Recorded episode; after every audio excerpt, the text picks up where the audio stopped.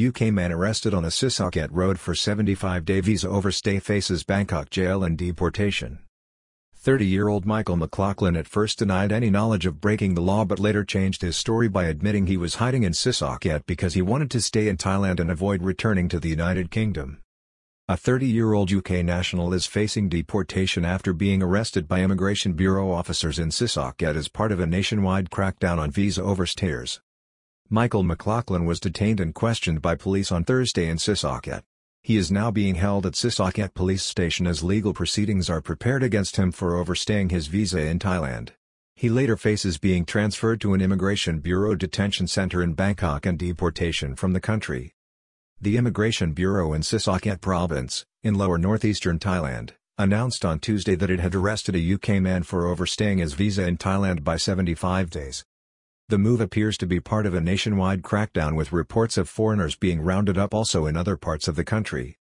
The British man was named by police as 30-year-old Michael McLaughlin who was arrested while walking on the main road near the Technical College of Ramkhamhaeng University. Immigration Bureau boss in Sisaket confirmed drive to rid the country of overstayers led to his arrest.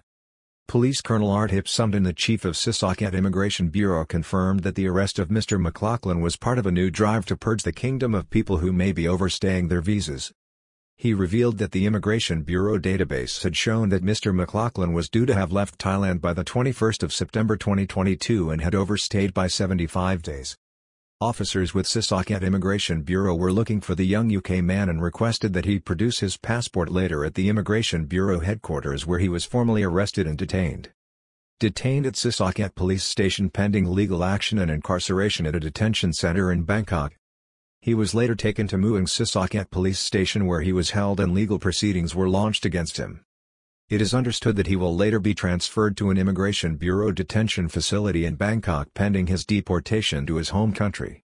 He also probably faces a partial ban on entering Thailand for one year and a fine of 20,000 as his arrest and subsequent detention before his eventual deportation will mean he will exceed the 90-day limit after which this sanction kicks in.